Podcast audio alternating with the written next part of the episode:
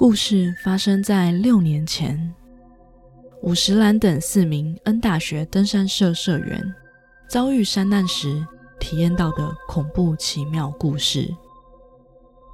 欢迎收听《藏在角落的故事》，听我说那些被遗忘的故事。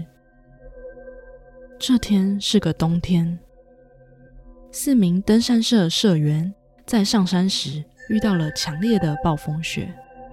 并且与同伴走失了，迷了路的他们总算找到一间小木屋。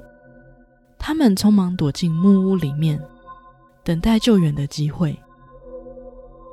不过里面什么都没有，窗户破损了，强风不断灌进屋内，屋内已然成为冰屋。一片漆黑的屋内，温度不断的下降，四人的意识。也越来越模糊。这个时刻千万不能睡着啊！要是睡着，肯定必死无疑。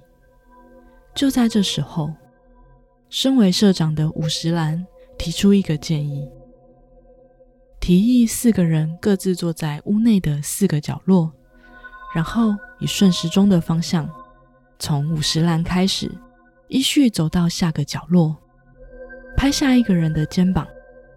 被拍到的人再走到下个角落，去拍另一个人的肩膀，就像生命之环一样，四人轮流叫醒对方，好让自己保持清醒，等待救难队来拯救他们。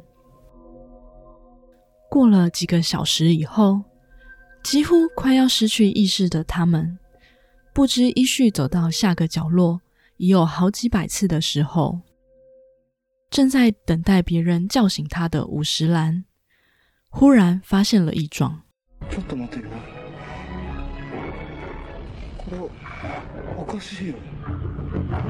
这个瞬间，只有五十岚一人察觉到一个惊人的事实，那就是在黑暗的木屋中，总共有四个人。首先是五十岚走到第一个角落，去拍第二个人的肩膀。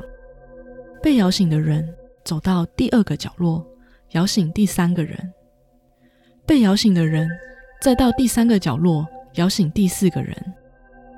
也就是说，最后一个人走到第四个角落时，五十岚并不在那里才对。既然如此，第四人摇醒的人到底是谁？最恐怖的是，一直摇醒五十岚的。第五个人到底是谁？在阴暗的第五人缓慢的走向五十岚，并朝他伸出手时，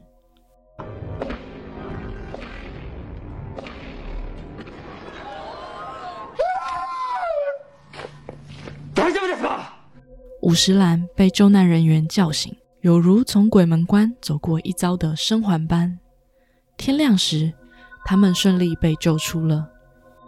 不过，五十岚仍难忘自己察觉到的那个事实：混在我们当中的第五个人到底是谁？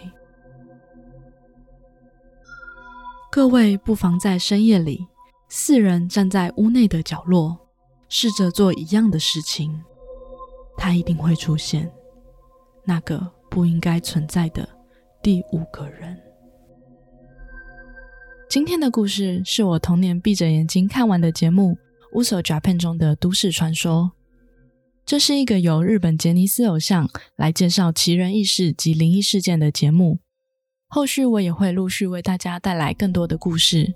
如果你喜欢我说的故事，欢迎帮我留下评分及评论，让我能够持续创作更好的内容给你听。那我们下次见，拜拜。